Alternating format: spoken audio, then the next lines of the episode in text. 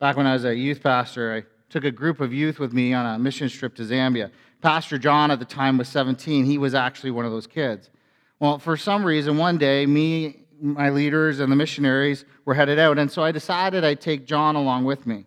Somewhere on the stops we made, there was an opportunity to, to buy African made chocolate bars for each of the team, and so I bought one for each of the youth. When we got back to where we were staying, I, I told John we were going to have some fun. I asked him to assemble the team into the meeting room and then come and get me. He did as he was told, and soon they were all assembled. I waited a few minutes and then I stormed into the room. I told them I knew what they had done, and we weren't leaving that room until someone owned it. I told them I wasn't dumb, that, they, that someone just needed to fess up. I mean, we were on a mission trip. Did they really think they were going to get away with it? I chastised them. On and on I went, insisting that whoever did it, own it. And then I went silent. The kids were confused. They're looking at each other. You could cut the tension with an eye. The youth started encouraging each other to confess to whatever it was that I must be speaking of. I let it go for a few minutes until one particular youth looked like he was about to crack and confessed to something I didn't know anything about and perhaps didn't want to know. And then I opened the bag where the chocolate bars were and I started tossing them at them. They all were expecting some sort of punishment and they ended up with a reward. Well, in the passage we come to today, we find that when you and I were headed for judgment and punishment, God intervened.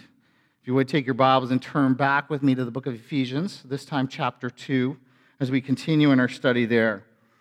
As you turn to remember, as you turn there, you remember that last week we were back in chapter one, and, and there, after reminding the Ephesians of all that God had done for them, God the Father in choosing them, God the Son in redeeming them, and God the Holy Spirit in sealing them, that after reminding them of that, the Apostle Paul had erupted in a prayer of praise to God. Paul, he first prayed that their faith and praised God for their faith and love in his prayer, a faith that was living and active and was being demonstrated in their love and commitment to one another. Paul then went on to pray that they would know God better, that they would not just grow in a knowledge of Him and just know more about Him, but they would grow in their relationship with Him, and that God would open their eyes, give them better spiritual vision, that they may know a couple things, that they might know the hope that they have, a hope that isn't wishful thinking, but instead is rooted in what God had done and in choosing them in the past, a hope of heaven, a hope of eternity with their Savior and friend in glory a hope that makes this life only a temporary one that we're just passing through. And Paul then prayed that he might open their that God might open their eyes so that they may also know the riches of God's inheritance in the saints. He wanted them to understand that of all the wonders God has made, of all the joys in his life, that God considers those that are in Christ, those that have been joined to him and are saved, the most valuable. Still, there was more. And so Paul went on to pray that they might know the power that is given them in Christ, the same power that raised Jesus from the dead, a power that was able to empower them so that they could face any temptation that might come and prevail, any hardship in life that they may have to face, and they could still have hope through it, and they could endure any persecution and still be more than conquerors. Uh, it's probably as Paul thought about all that, and specifically Jesus' resurrection, that Paul was reminded that it was the same power that raised Jesus that saved us. And so he launches into the section we come today. If you would, you can follow along as I read, starting in verse 1, Ephesians chapter 2. Paul writes this And you were dead in the trespasses and sins in which you once walked, following the course of this world, following the prince of the power of the air, the spirit that is now at work in the sons of disobedience, among whom we all once lived in the passions of our flesh carrying out the desires of the body and the mind, and were by nature children of wrath, like the rest of mankind. But God, being rich in mercy, because of the great love with which He loved us, even when we were dead in our trespasses, made us alive together with Christ. By grace you have been saved and raised us up with him and seated us with him in the heavenly places in Christ Jesus, so that in the coming ages he might show the immeasurable riches of his grace and kindness towards us in Christ Jesus. For by grace you have been saved through faith, and this not of your own doing. It is a gift of God, not a result of works, so that no one may boast. For we are his workmanship, created in Christ Jesus for good works, which God prepared beforehand that we should walk in them. Now, of all the passages in Scripture, I'm not sure you could find a passage that better explains salvation than this one. After all, if you've ever wondered whether salvation is really necessary, whether Jesus really needed to die, or whether you really need to believe in him to be saved, Paul answers it here. In fact, in these 10 verses, Paul tells us why we need to be saved, how we are saved, and what we are saved for. So notice first, Paul starts by telling us why we needed to be saved, telling us that apart from Christ, we were dead. That without Christ, we are nothing but spiritually dead. Today, many people assume that most people, saved or unsaved, are basically good, that they're doing well and are okay on their own. In medical terms, they would even go so far as to say that they're healthy as opposed to not being sick or dead. Sure, many would admit that human nature isn't as healthy as it might be someday, but we live in an evolving world, they say, and think that one day it will be better than it is, and we'll get there. After all, these things take time. Sure, in past centuries, we've had things like wars and starvation and economic hardship, but people have survived and the world is getting better, they think. Most are basically good. At, at worst, people aren't just, just aren't quite perfect, they think. But if that is true, doesn't one have to wonder why things aren't better than they are? I mean, shouldn't some of these things like starvation and wars have been eliminated by now? So others, they recognize that challenge, and so they think, well, man is not well. He's sick, maybe even mortally sick, but there is still hope. He's not hopeless. No, they maintain if there's life, there's hope. They, they too believe that man is more or less good. If, if we just believed in ourselves, we could be better. But here's the thing. Well, many of the people believe one of those two views. Neither view could be further from what Paul writes here. After all, Paul starts this section out by saying that we weren't mostly well or sick but had hope, but by saying that before Christ you were dead in your trespasses and sin. And Paul wasn't just describing some degrading segment of society or some cannibalistic tribe somewhere. It wasn't just that those in Ephesus and Asia Minor were particularly decrepit, because he goes on to say that we all lived among them. In other words, Paul is saying that everyone from the top to the bottom, from the worst criminal to the most religious person without Christ, is dead. Puzzling, isn't it? After all, so many around us seem to be very much alive. Their bodies are strong. They have active intellects. They have they're brimming with personality. They even do amazing things. They, they make wonderful pieces of art, design amazing buildings, play sports exceptionally well. And beyond that, there seems to be decency and goodness in many people. Truthfully, some unbelievers I know are among the nicest people I know. And yet, Paul here is clear that all that are without Christ are nothing but dead. That all their goodness is temporary and meaningless without God. Because in the area that matters most, in their soul, they have no life. You see, it says that their soul is dead to the Holy Spirit, is as dead to the Holy Spirit as a corpse. They have no love for God, no awareness of His presence, no longing for fellowship with His people. They are as unresponsive to Him as a corpse. Paul here is telling us that anyone without God, regardless of how physically fit or mentally alert they may be, is nothing but a walking dead man even the best of them are no different than the Pharisees that Jesus said were like whitewashed tombs that were freshly painted on the outside, that looked good, that looked righteous, that looked like they were good people, but on the inside were full of nothing but dead bones. Paul couldn't be more blunt. Before Christ, you and I, we weren't morally good. We were not neutral. We weren't sick and in danger of death. We weren't mostly dead. He says we were totally dead. And Paul wasn't using death as a figure of speech here. A zombie is a, a person who's died but who's nevertheless up and walking around. To make matters worse, a zombie's body is not only dead, but it's decaying. For some, it's the most disgusting thing they can imagine. And yet, as one author put it, that is the picture Paul paints of the human condition before God. In their opposition to God, men and women are walking corpses, they are the living dead. Jeremy Bentham he was a philosopher from the 1700s. He's considered the founder of utilitarianism, the belief that a, an action is right as long as it promotes happiness, and the happiness of the greater good should be our guiding principle. Well, in Bentham's will, he apparently left a fortune to a London hospital with one condition Bentham was to be present at every board meeting. So, reportedly, for more than 100 years, the remains of Jeremy Bentham were wheeled into the boardroom every month and placed at the head of the table. His skeleton was dressed in 17th century garb, and a little hat was put on his head. The minutes of every board meeting read, Mr. Jeremy Bentham present but not voting. Of course, he couldn't vote. He'd been dead since 1832. Well, that is the state we were before Christ. We were present but not voting. In fact, to drive home his point, Paul here he describes what our lives were like before Christ, telling us that instead of following God, we were, we were following three evil forces. The first was the world, that we were following the course of the world. No, that it was just Paul's way of saying that all those that are unsaved, that don't know Christ, are controlled by the world's influences, affected by the values of the age, and end up adopting the habits and lifestyles of the culture around them, regardless of whether those values are opposed to God or not. That people, knowingly or unknowingly, are in bondage to the culture of the world, just drifting along in the stream of this world's idea of living.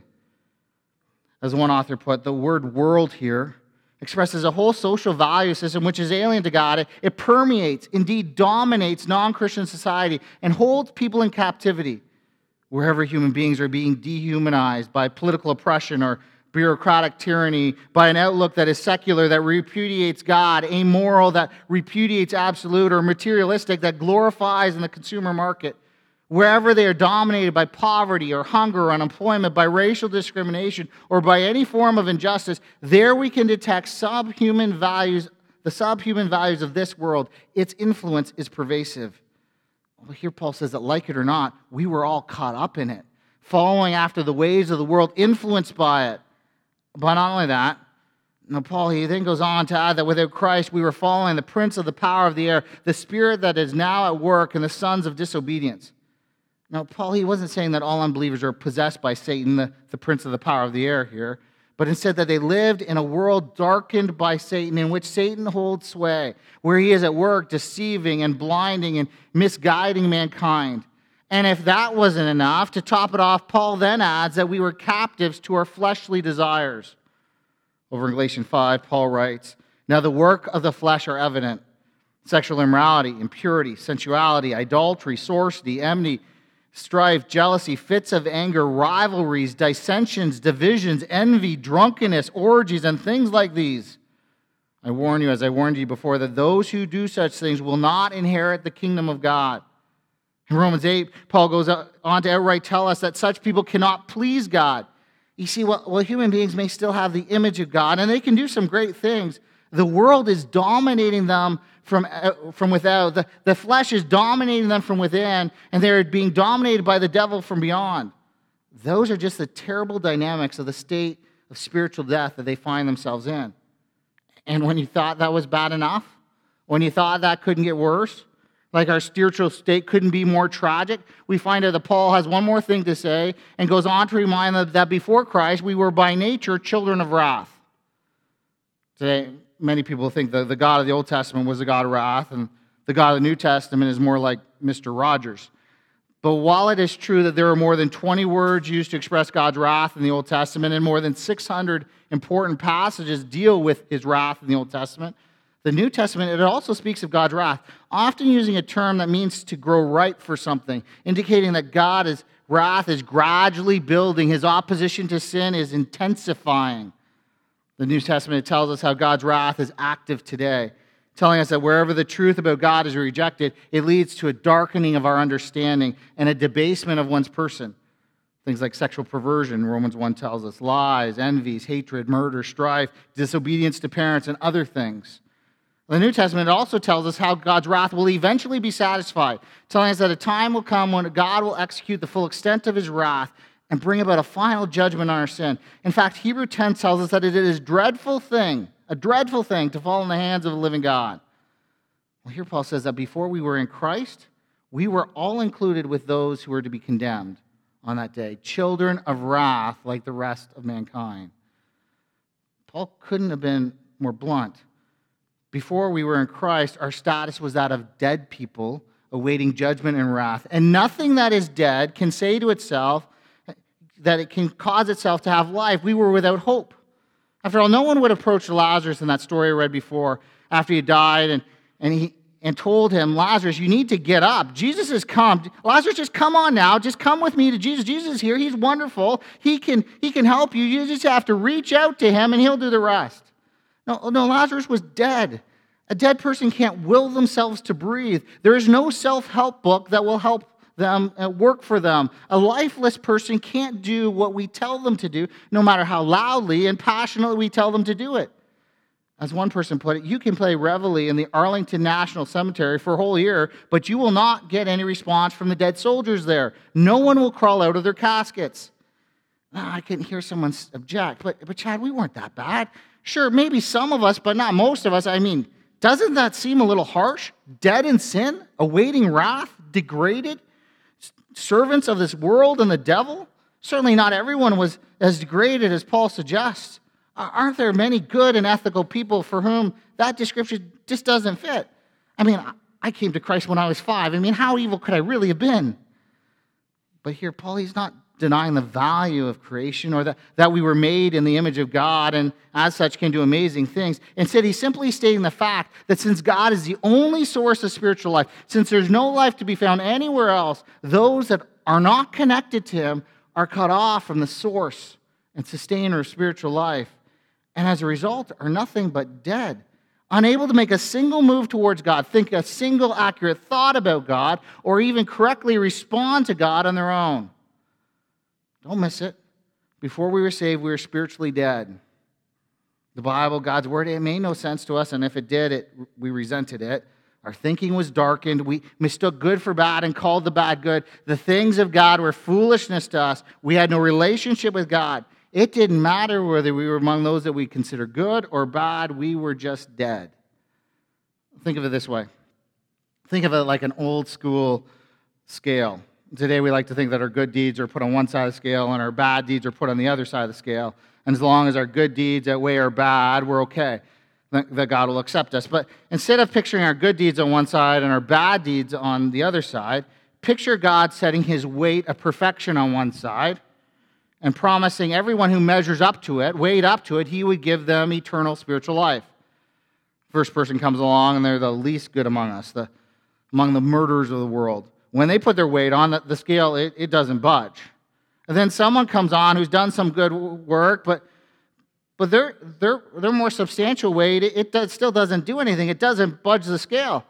Finally, the most generous, benevolent person among us puts her weight on the scale. Still nothing it doesn't do anything to the scale because nothing can match the perfection on the other side of it. The deeds, their deeds just can't tip the balance, and so they're left dead and still under the wrath of God. You see, the situation wasn't one in which you only needed to keep trying and you'd be okay. It wasn't a case of doing your best and you'd make it through. It, wasn't a, it was a case of you being able to do anything yourself. One person thought of it this way Imagine a plane flies over the South Atlantic and crashes a thousand miles from any coast. In their plane, there are three individuals a great Olympic swimmer, an average swimmer, and someone who can't swim at all. The Olympic star calls out, Follow me, I'll get you out of this, and takes off in an impressive crawl headed for the south tip of South America, a thousand miles away. The other two jump in after him. In about 30 seconds, the non swimmer goes down. It takes about 30 minutes for the average swimmer to be deep sixth, but the champion swimmer turns away for 25 hours, covering an impressive 50 miles. He'll be there in 19 days if he doesn't slow down. No matter how good we are, the distance is just too far, and we are too flawed. We cannot, we can try, but all our works will be no more beneficial than rearranging the decks on the, the deck chairs on the Titanic. We were helpless. Well, let me ask you is that how you see those that are apart from Jesus? Or have you bought into the lie that, that they're okay, things will work out for them? Looking back, is that how you saw your, see yourself pre saved? Is that how you see your pre saved self? Dear friends, until you realize how far you gone you were, how much help you needed, you'll never really appreciate the greatness of God's love and kindness shown to you, nor will you have the urgency to share it with those that are still dead in their sins. So perhaps you're here or you're listening online and, and you don't know Christ. You don't believe. If so, let me be clear. Paul is describing you. You are dead, destined to destruction, and on your own, there's nothing you can do about it. You're exactly where we all were, needing help. Now, fortunately for you, and for, for me, and for us, while our picture was bleak, the main point of this passage is that God won't stay out of the picture. Notice verse 4. Paul writes, but God. While you were dead and hopeless, but God. God acted, which is the second thing we want to notice that in Christ, God makes believers alive. That while we were sinners, God raises us to life in Christ. Look at the rest of verse 4 with me. But God, being rich in mercy, because of the great love with which He loved us, even when we were dead in our trespasses, made us alive together with Christ. God, He wasn't a passive onlooker to our salvation. He wasn't an angry huff waiting to be appeased. He wasn't willing to write us off and condemn us all, but instead deals with the wrath we deserve and shows mercy. George Whitefield, a famous evangelist of yesteryears, once said this Come, ye dead, Christless, unconverted sinners. Come and see the place where they laid the body of the deceased Lazarus. Behold him laid out, bound hand and foot with grave cloths, locked and stinking in a dark cave with a great stone placed on top of it. View him again and again. Go nearer to him. Be not afraid. Smell him. Ah, he, how he stinketh. Was he bound hand and foot with grave cloths? So art thou bound hand and foot with thy corruption. And as a stone was laid on the sepulchre, so there is a stone of unbelief upon thy stupid heart. Perhaps I was laying in that state not four days, but many years, stinking in God's nostrils. And what is still more affecting, thou art as unable to raise thyself out of thy loathsome dead state to a life of righteousness and true holiness, as ever Lazarus was to raise himself from that cave in which he so long lay. Thou mayest try the power of thy own boasted free will and the force and energy of moral persuasion and rational argument, but all thy efforts exerted will with ever so much vigor will prove fruitless and abortive till that same Jesus who said, Take away the stone, and cried, Lazarus, come forth, also quickens you. And just as Jesus gave Lazarus ears to hear, strength to move, breath to live, and the will to obey, God acted while we were spiritually dead. When we were helpless to save ourselves, He showed us mercy. When we were under God's wrath, He showed us His love. When we deserved His judgment, He showed us grace for some reason unbeknown to us, but rooted in his nature, God gave himself to us, acted to rescue us, even though we didn't deserve it. That is what grace is undeserved favor. So instead of wrath that you and I deserve, we receive grace. Instead of judgment, we receive love. Romans 5 reads, But God shows his love for us in that while we were still sinners, Christ died for us. Since therefore we have now been justified by his blood, much more shall shall we be saved by him from the wrath of God. Dear friends, Christianity isn't about becoming a nicer person. It's not about starting a new religious routine. It's about becoming a new creation, about being made alive by God. Over the gospel, Jesus, he said as much in John chapter 3. And there we, we read how a religious man came, named Nicodemus, came to him at night and to ask him some spiritual questions. Nicodemus, he knew a lot about religious things, but he had not been made alive. And so Jesus told him that unless someone is born again, he cannot see the kingdom of God. Of course, Jesus didn't mean that someone had to somehow re enter their mother's womb, but instead he was speaking of spiritual birth. He needed spiritual life to be born of the Spirit. Without it, there was no life, only death. Well, that is exactly what the Apostle Paul was getting at when he writes in our passage that God raised us up with Christ. Paul, he's connecting Jesus' resurrection, his return from the dead, physically, to us being raised spiritually.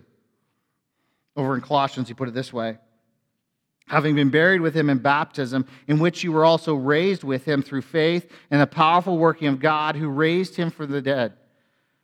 And you who are dead in your trespasses and the uncircumcision of your flesh, God made alive together with him, having forgiven us of all our trespasses by canceling the record of death that stood against us with its legal limit, legal demands. This he set aside, nailing it to the cross. You see, in Paul's mind, Christ's death and resurrection were not merely events that helped us, but events that we were included in. In essence, Paul is saying that in some way, when God raised Jesus from the dead, using that same power, he also brought to life your dead spiritual corpse. Truthfully, having done that, there, there's nothing more gracious, more kind, more loving, and more than we don't deserve that he could have done. And yet, Paul here then goes on to tell us that God went even further than that, telling us that as amazing as God giving his life was, that God also seated, with, seated us with Christ in the heavenly places. You see, it's just that since we're joined to Christ, we're, we're raised with Christ, since we're made alive in Christ, since we're found in him where he is, we are and since Jesus is seated in the heavenly places, in some ways we are too. And Paul, he's not just thinking of the future. No, instead, Paul tells the Ephesians that God raised them from the dead to life with Christ in the past. and that he's already seated with them, seated them, past tense, in the heavenly realms with Jesus. They are seated with Christ while they're alive. In other words, they have access to his power now. That same power we talked about last week a power to overcome temptation and face persecution and be conquerors. Don't miss it. God didn't have to save you. He didn't have to appease his wrath or take your punishment and judgment on himself. And he certainly didn't have to make you alive in Christ, join you to him, and seat you with him in the heavenly realms. But while he didn't have to do that, he chose to, just to show the immeasurable riches of his grace, a grace that will not end but will stretch into eternity. In fact, as one author put it, in some regards, God, in an amazing way, makes us a trophy of his grace. I can hear someone say, okay, Chad, I get that. That's God's part. But, but what about the part I played? I mean, I distinctively remember putting my faith in him. And in some regards, you did. In fact, Paul even mentions faith here, telling us that we are saved by grace through faith, making faith the way we receive that grace. And Paul, he had a specific thing in mind when he used that word faith.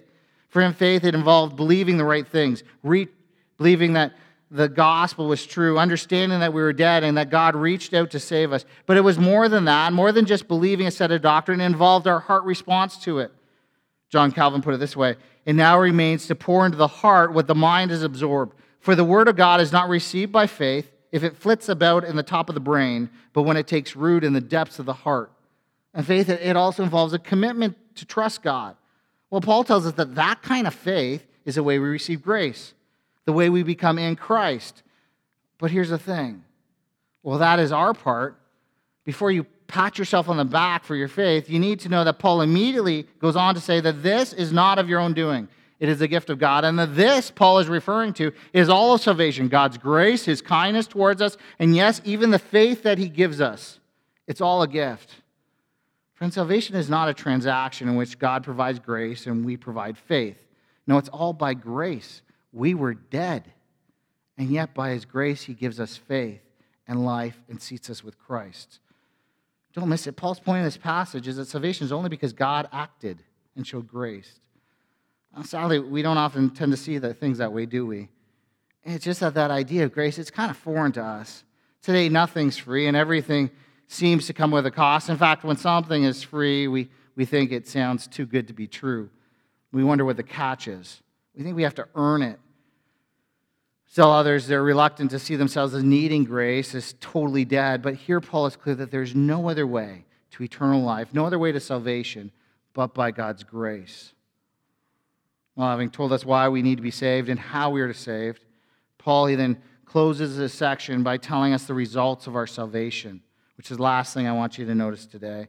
That in Christ we are God's workmanship, prepared to do good works. That those that are in Christ are God's workmanship and are prepared to do good works.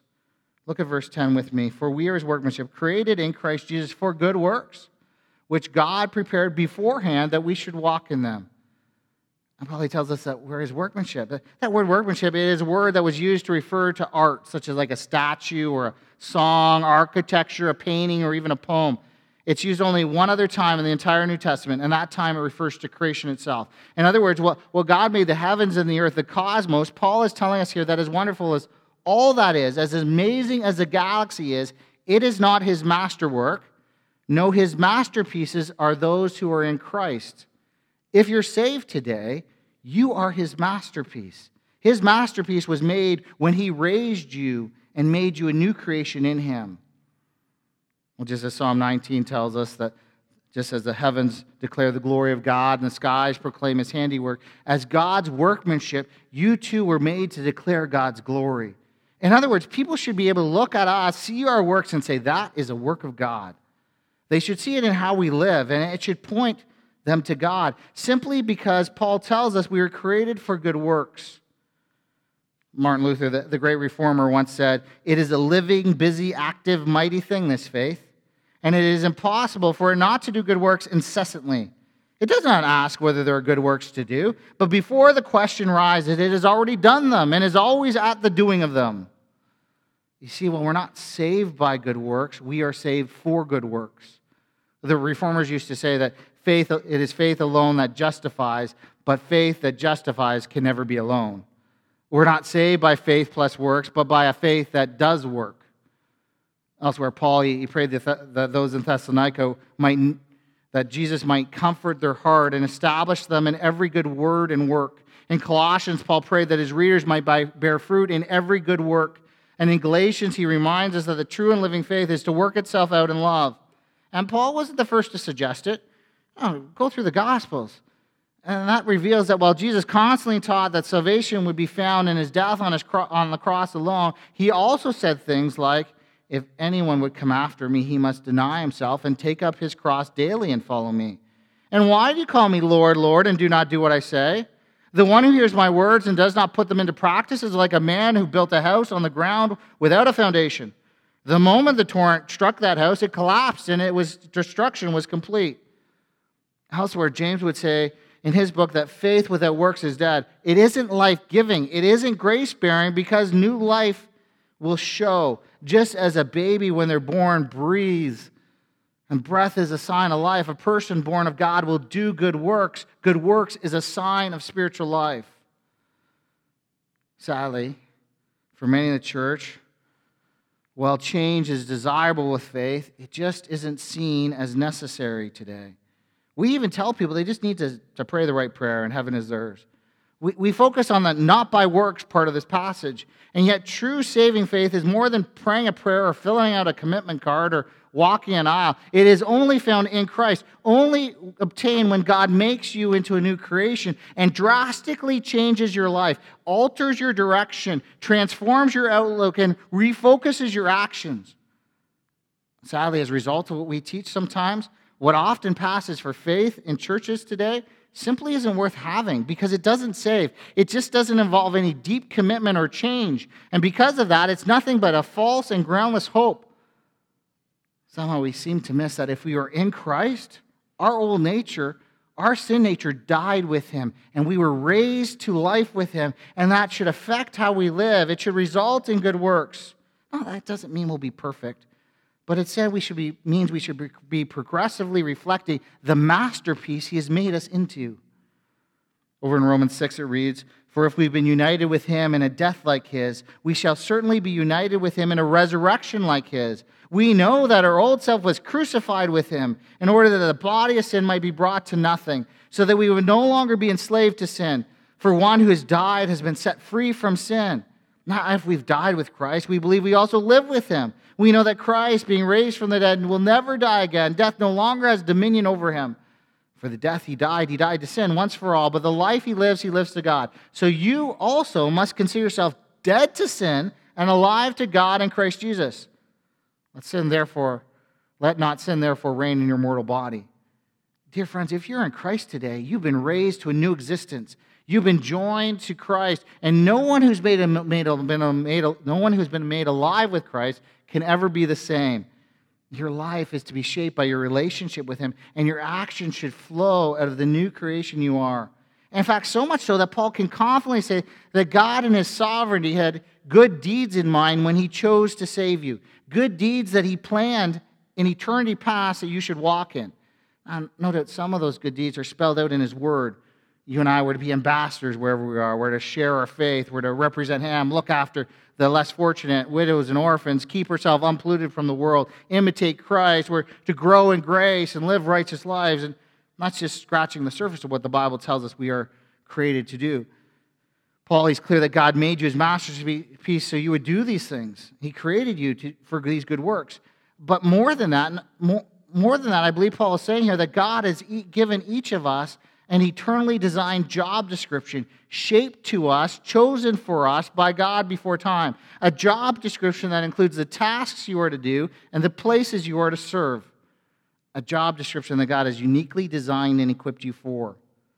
For me, that means I've been called to be a pastor, and for now, to pastor FBC.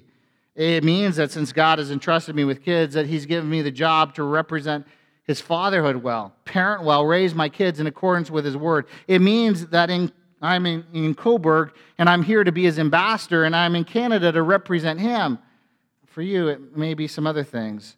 But make no mistake, if you are saved, you are God's masterpiece, and he created you. He fashioned you, not just to look pretty, but to do certain things for his glory.